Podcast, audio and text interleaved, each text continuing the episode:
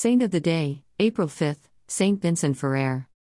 Saint Vincent Ferrer is a patron saint of builders because of his fame for building up and strengthening the church, through his preaching, missionary work, in his teachings, as confessor and advisor.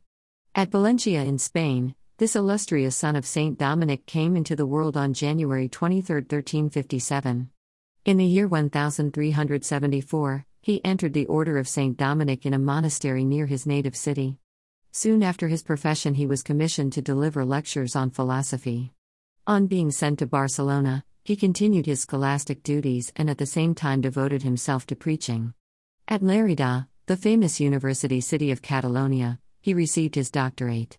After this, he labored six years in Valencia, during which time he perfected himself in the Christian life. In 1390, he was obliged to accompany Cardinal Pedro de Luna to France, but he soon returned home. When, in 1394, de Luna himself had become pope at Avignon, he summoned St. Vincent and made him master of the sacred palace. In this capacity, St. Vincent made unsuccessful efforts to put an end to the Great Schism. He refused all ecclesiastical dignities, even the cardinal's hat, and only craved to be appointed apostolical missionary. Now began those labors that made him the famous missionary of the 14th century. He evangelized nearly every province of Spain, and preached in France, Italy, Germany, Flanders, England, Scotland, and Ireland.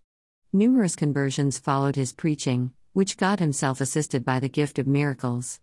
Though the Church was then divided by the Great Schism, the saint was honorably received in the district subject to the two claimants to the papacy. He was even invited to Mohammedan Granada, where he preached the gospel with much success. He lived to behold the end of the Great Schism and the election of Pope Martin V. Finally, Crowned with labors, he died April 5, 1419. His feast day is April 5th.